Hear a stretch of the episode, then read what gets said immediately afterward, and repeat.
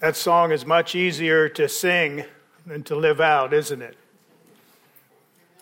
It is to surrender all to the Lord. Well, first, before I started, I wanted to uh, give a shout out to all the people, I didn't mention them, that are uh, viewing us today on YouTube, streaming in. You'd be surprised. We, uh, I think, on average, uh, have about 40 views every week that's watching the service. So, to all you people out there, I know Chris Foltz is at the hospital. We're thinking of you, and many others that couldn't be here today. We're glad you're here to worship with us, and especially glad for all of you here uh, this morning. You know, it's kind of hard for me to pick, as I mentioned this before, sermon topics when I'm, I'm only doing them every, you know, few months. When you have the whole Bible to pick from. And, you know, I haven't been able to preach from the Gospels for a few years. And the challenge I had was, you know, Joe's going through the Gospel of Luke.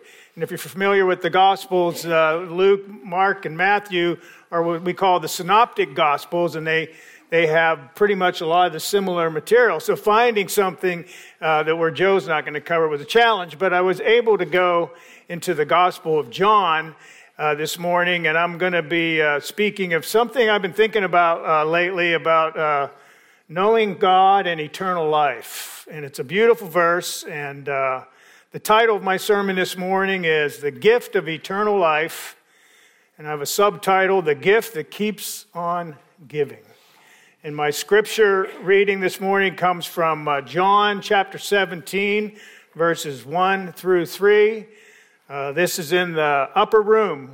We call this the high priestly prayer that Jesus uh, prayed for his disciples right before he was scheduled to go to the Garden of Gethsemane and then eventually to uh, the cross, to die on the cross for our sins. So let's, let's hear God's word this morning. When Jesus had spoken these words, he lifted up his eyes to heaven and said, Father, the hour has come. Glorify your Son, that the Son may glorify you. Since you have given him authority over all flesh to give eternal life to all whom you have given him. And this is eternal life, that they know you, the only true God, and Jesus Christ, whom you have sent. May God add his blessing to his holy word. Let us pray. Heavenly Father, we thank you for this time now in our service where we hear your word. And Lord, we want to hear from you.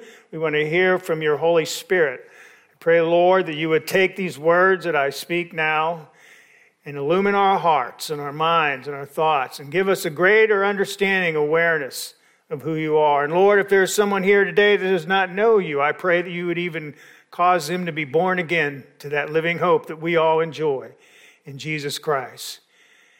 We ask these things in Jesus' name. Amen. Well, one of the first verses you probably learned as a Christian, and most of you have memorized, the very f- uh, familiar one is what? John 3:16.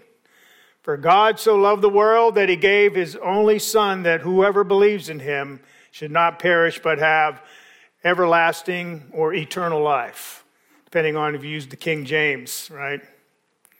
What is eternal life? What did Jesus mean by eternal life in his prayer? Because he kind of defined it some ways. He put some parameters on that, and we'll talk, talk about that. You know, there is scant mention of eternal life in the Old Testament. There's a few verses in Job, and some in Isaiah, and some in Psalms. Uh, we know, for you that have been in my uh, Hebrews class, we know that Abraham and Moses and Joseph were looking forward to that eternal city. They, they knew there was something out there, but there's not a lot in the Bible. Probably Daniel 12 says, uh, provides us the clearest insight. And it says, But at that time your people shall be delivered, everyone whose name shall be found written in the book. And many of those who sleep in the dust of the earth shall awake, some to everlasting life, and some to shame and everlasting contempt. You see, it's in the New Testament, more specifically in the Gospel of John, that the idea of eternal life is most fully developed. And the words we get come from the mouth of Jesus. John, more than the other Gospels, provide most of Jesus' words concerning eternal life. Interestingly, Matthew, Mark, and Luke combined mention it uh, only 10 times, whereas John alone mentions it 17 times. Let's listen to a few of Jesus' words from John. We've already uh, talked about John 3:16. In John chapter 4, in Jesus' encounter with the woman at the well, it says this, "Everyone who drinks of this water will be thirsty again, but whoever drinks of the water that I will give him will never be thirsty again. The water that I will give him will become in him a spring of water welling up to eternal life." And then later in chapter 5, Jesus says, Truly, truly, I say to you, whoever hears my word and believes him who has sent me has eternal life. He does not come into judgment, but is passed from death to life. John 6:40 For this is the will of my Father that everyone who looks on the Son and believes in him should have eternal life and I will raise him up on the last day. And then one of my favorites, John 10 27, my sheep hear my voice, and I know them, and they follow me. I give them eternal life, and they will not perish. And no one, listen to this, no one will snatch them out of my hand. Isn't that a beautiful promise? No one could snatch you out of his hand. And then we have our text this morning, and this is eternal life, that they know you the only true God, and Jesus Christ, whom you sent. Got four points this morning. Number one, the giver of eternal life. Number two, the recipients of eternal life. Number three, the gift of eternal life. And then finally, number four is my application, knowing Christ more, knowing Christ more. But before we dive into this a little bit, I need to give you a little bit more context about the upper room discourse. Okay, John chapter 17, where we read from, is the final chapter in what's called the upper room discourse, which covers John 13 through 17. The discourse is what Jesus told his disciples on the night before the crucifixion while they were observing the Last Supper, the Passover, in the upper room. John captures quite a bit of Jesus' teaching in these chapters that we don't find in Matthew, Mark, and Luke. Well, here are a few particulars what's going on. Background Judas has left the room to betray Jesus. Jesus has washed the disciples' feet. Jesus gives them a new commandment, says that you love one another as I have loved you. He tells them not to be troubled in their hearts because he goes to prepare a place for them. It's up there where he says, I am the way, the truth, the life. No one comes to the Father except through me. He tells them that he is the true vine and that they are the branches. He promises to give them a helper, the Holy Spirit. You know, but that, by the way, that's where we learn most about the Holy Spirit is up, is in the book of John. He tells them that the world is going to hate them. He foretells Peter's denial. And then finally, and most jarring to them, he tells them he is going away to leave them. But he caveats it. He says, You will be sorrowful, but your sorrow will turn to joy. And there would be moments later that he will walk to the Garden of Gethsemane. He will be betrayed by G- Judas. And then a day or a couple days later, he would be crucified on the cross. And he begins his prayer. He is praying to the Father, and the disciples are listening. They have just taken the Lord's Supper. Think about this. They've received a fire hose of teaching from their master, who they've walked with for three years, and he's leaving them. Put yourself in their shoes. What are you feeling? A bit, a bit overwhelmed, confused, scared? Wondering what just hit you. you. Yeah, you enjoyed a great meal with him and you enjoy, you just got all this teaching and he's telling you he's leaving you. would you be able to concentrate on that prayer that he's praying? Well, I'm glad John concentrated on it because he captured it right and wrote it down for us so that we can see it today. Jesus wanted them to hear him praying for them. And you know, today Jesus is praying for us. It says that in Romans 8:34. He sits at the right hand of the Father, interceding for you and for me. That should bring us great encouragement. He is there praying for us. When we're going through difficult times, when we're going through periods of uncertainty or confusion, He's praying for us. He's interceding for us. All right, so that's our background. Let's get to the points. Number one, we'll go through these quickly, especially the first few. The giver of eternal life. Who is the giver of eternal life? Well, Jesus is the giver of eternal life. But notice the authority to give eternal life has been given to him from the Father. You know, when you look at the Trinity in the Bible, we see that as separate persons, they have different roles and authority, despite being one in substance and power and eternity. Jesus makes note of this in John chapter 5. He said, The Son does nothing on his own initiative. He says, I can do nothing on my own. As I hear, I judge, and my judgment is just because I seek not my own will, but the will of him who sent me. So the Father sends the Son, right? For God so loved the world that he sent his only Son. The Son came to give eternal life. Jesus came to seek and save the lost. Jesus came to save sinners, give us salvation. He came to give us life and life more abundantly. The Father and the Son are both involved with the giving of eternal life. That's pretty straightforward. We know that. So he's the giver of eternal life. The Son sent by the Father. Now let's look at the second. Who are the recipients? Who are the recipients of eternal life? Well, verse 2 says that. Verse 2 says, the ones that the Father gives him. Look at the prayer to give eternal life to all whom you, the Father, have given him. So the recipients are those who the Father gives him. You know, this isn't the first time you see this idea, the ones that the Father has given to him.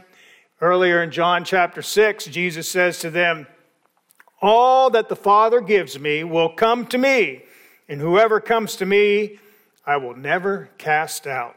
For I have come down from heaven not to do my own will, but the will of him who sent me. And this is the will of him who sent me, that I should lose nothing.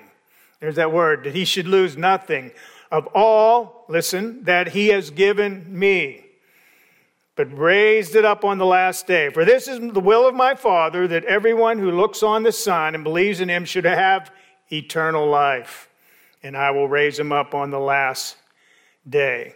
And you will see this idea of those who've been given to him further on in Jesus' high priestly prayer in chapter uh, 17, verse 6. And if you haven't uh, read it, I would encourage you to read it, uh, the chapter 17, in fact, the whole discourse uh, especially now we're coming up towards Easter, right? Because that's, that's all the Jesus teaching right before the crucifixion. Excuse me. Paul picks up on this same idea in his letter to Ephesians 1 about the Father and the Son involved in our salvation, how it came. He says, Blessed be the God and Father of our Lord Jesus Christ, who has blessed us in Christ with every spiritual blessing in the heavenly places, even as he chose us. He chose chose us in him before the foundation of the world, that we should be holy and blameless before him. Jesus said, No one comes to the Father but by me. Jesus is the only way to God, the Father. Jesus alone has the power to give the knowledge of God. That is the gift of eternal life. So the recipients of eternal life are those whom God gives the Son and no one can snatch them out of his hand. Now let's look a little bit at the gift of eternal life. What is it? What does Scripture say about it? And more specifically, what did Jesus mean about it in his prayer? Well, what do you think of when I say eternal life? Have you uh, thought about it much? Do you think about it at all? Most of us just thinks it means living forever and ever and ever, right? I remember when I was a kid, and the idea of eternal life was like, so I don't want to live that long. I, you know, just give me 80 years. I'll be happy. you know, when you're like, you know, 10, 11, you're like, 80, I don't want to live forever. But you know, having crested 60 on my way to 80, eternal life sounds pretty good, right? Nobody wants to die. I mean, there are very few, but most people want to live, right? And as you get older, you want to live longer. And I have another sermon I preach for. We'll have new bodies, right? One day that's when we're living eternally with Jesus. But eternal life is not just living forever, it's so much more. Because, by the way, unbelievers will live forever in hell, separated from God. We don't like to talk about that. You know, that's not preached very much today, but the Bible speaks a, a lot about that. There are many passages which teach that both believers and unbelievers will live forever. Paul says in Acts 24, there shall certainly be a resurrection of both the righteous and the wicked. John 5:28 Jesus says for an hour is coming in which all who are in the tomb shall hear his voice all shall come forth those who did good deeds to a resurrection of life and those who committed evil deeds to a resurrection of judgment. So eternal life is more than just living forever because all people get to live forever. So then, what is it? Eternal life is life in the Son of God. It is His life poured into the life of the believer when they are born again by the Spirit. Remember, the whole idea where does eternal life even start in the dialogue and language of Jesus? It's in John chapter 3 with that guy named who? Nicodemus. Remember? And what did Jesus tell Nicodemus? He said, You must be born again. You must be born of the Spirit. Spiritual rebirth is an absolute necessity for entering the kingdom of God and receiving this gift of eternal life. Jesus comes to us and sets us free from our sin and our bondage and gives us this gift of eternal life. He comes to us. We don't get to know God until He makes Himself known to us first. Grace comes first before knowing God. He must come to us and make himself knowable. He must open up our blind eyes to see. Paul says this in Galatians 4 9. Now that you know God, or rather to be known by God. And isn't something when you read all the Old Testament, and even in, you see how God always came to his people? He always comes first. After Adam and Eve sinned, where did they do? They went and hid. Who came to them? God. When Cain uh, was, you know, gave a bad sacrifice, and he, God knew he was going to probably kill his brother, he came to him first. Opportunity. God always comes. He speaks for. He has to be the one that does the initiative. I love this prophecy from Jeremiah.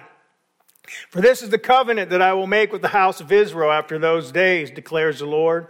I will put my law within them, and I will write it on their hearts, and I will be their God, and they shall be my people.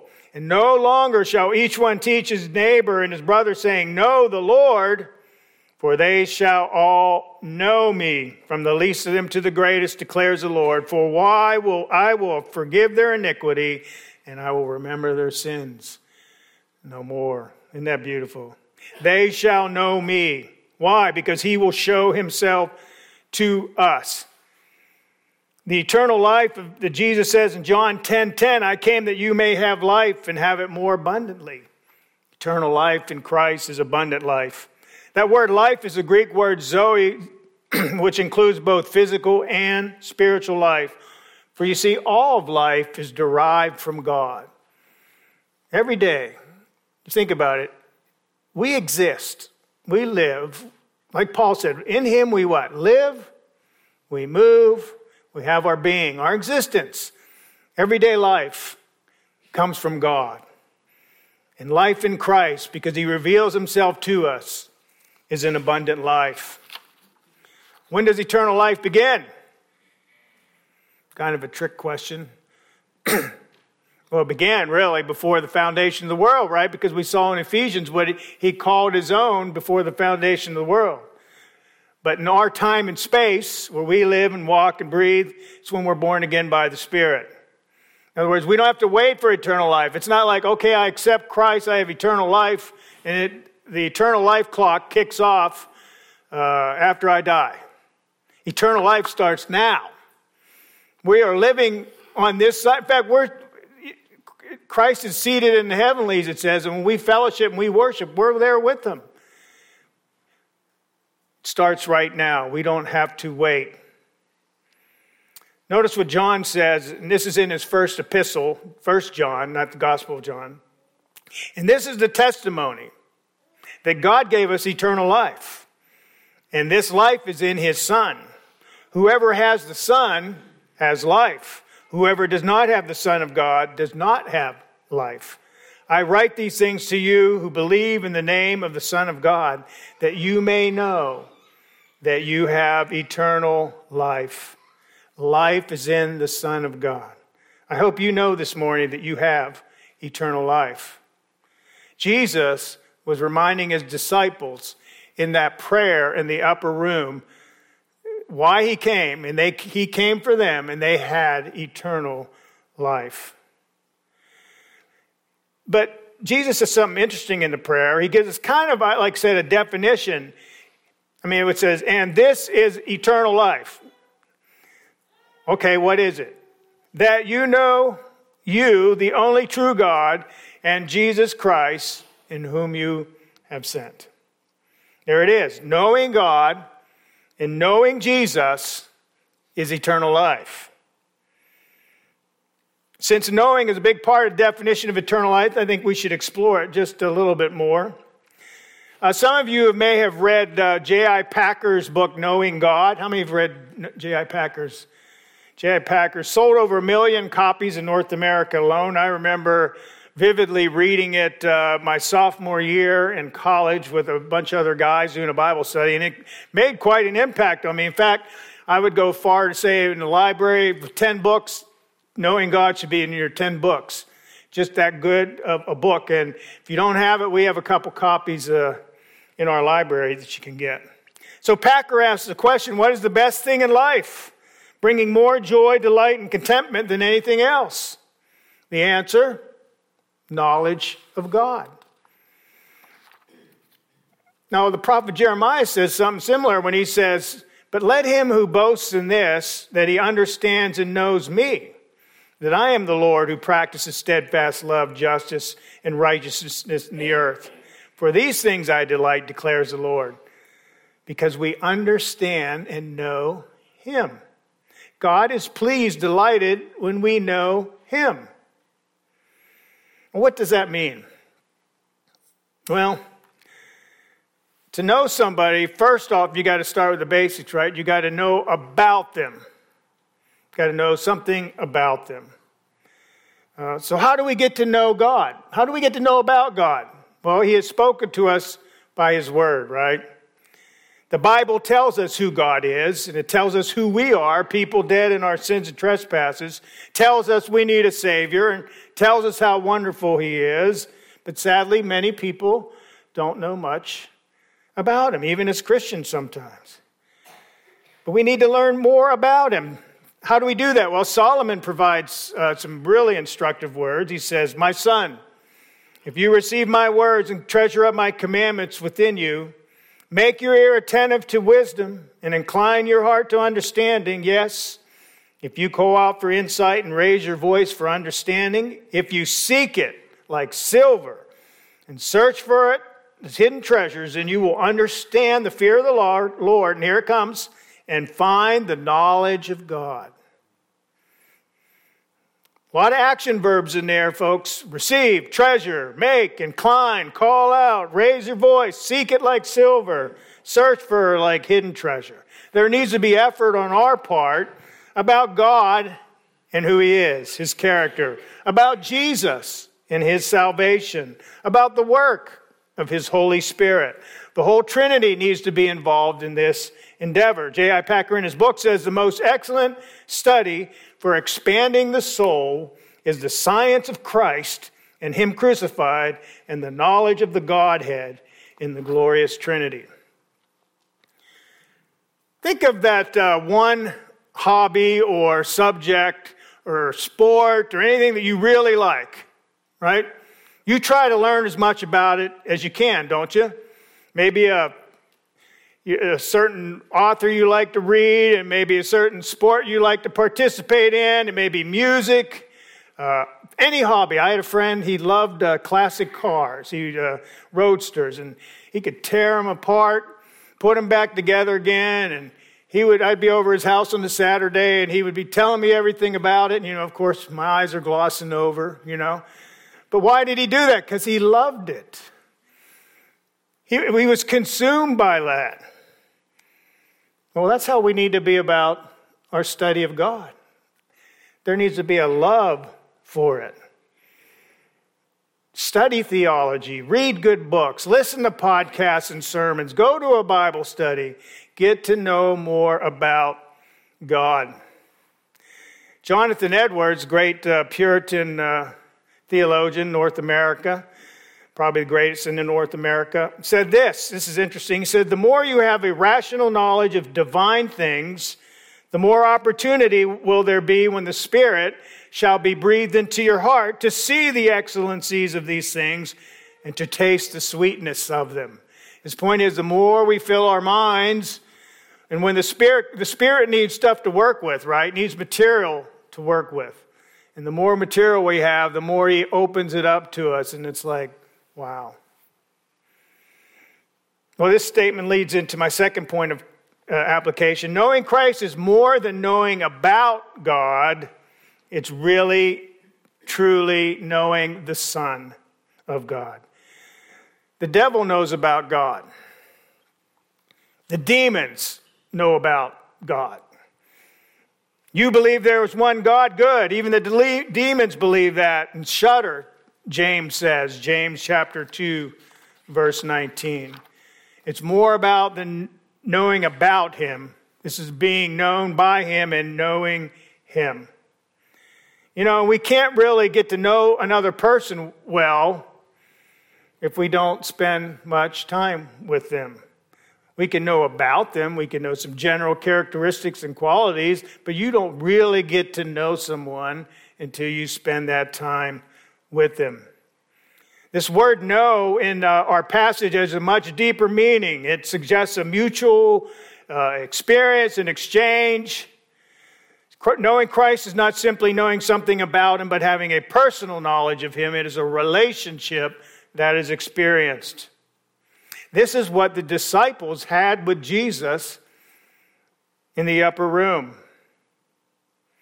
And this is what we have as believers when we accept and confess Christ as our Lord and Savior.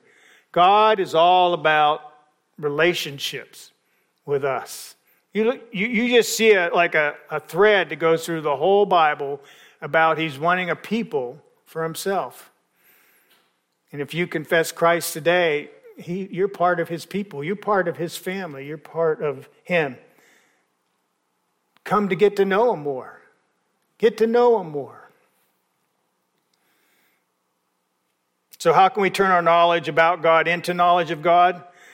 Packer, again, in his book, says that we should turn each truth that we learn about God into a meditation before God, leading to prayer and praise to God. We apply great energy and earnestness in getting to know Jesus. Can we cry out with the Apostle Paul when he said, I love this, he says, I count everything as loss because of the surpassing worth of knowing you, Jesus Christ my Lord, that I may know him and the power of his resurrection and the fellowship of his sufferings.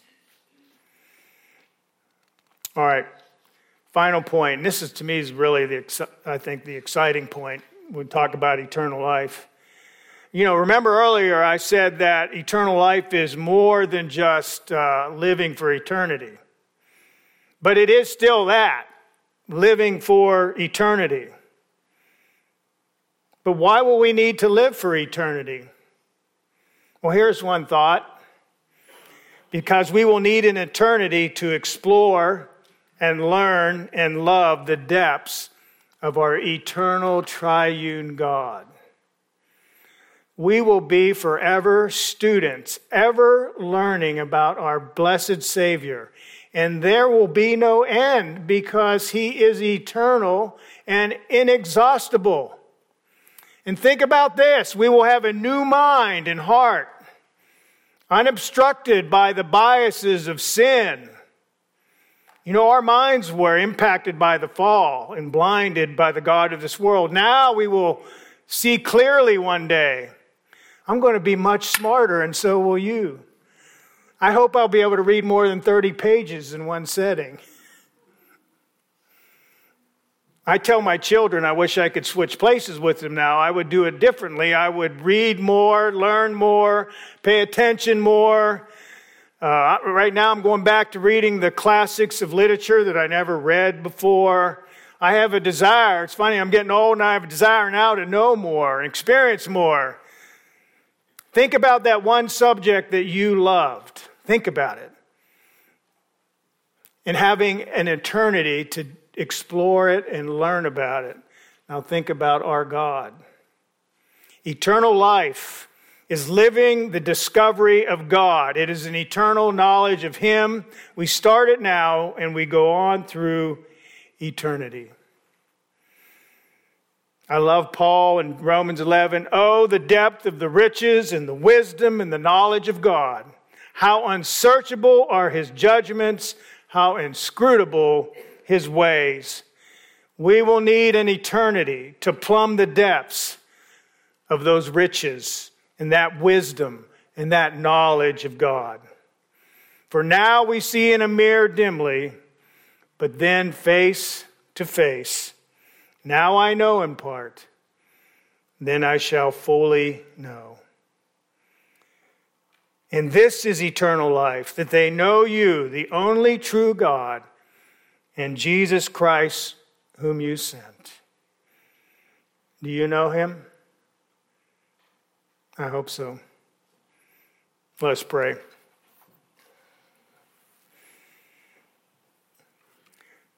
Father, we thank you that you sent your Son to give us eternal life. We thank you, Lord, that we can enjoy that fellowship, that knowledge now.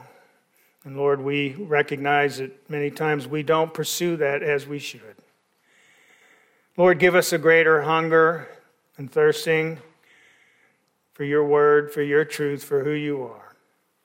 And Lord, if there's someone here today does not know you, I pray that you would make yourself known to them, Lord, today, that they can begin this journey of eternal life. I thank you for all those that are here that are experiencing it now, Lord. Let it be richer and fuller. And we ask these things in Jesus' name. Amen.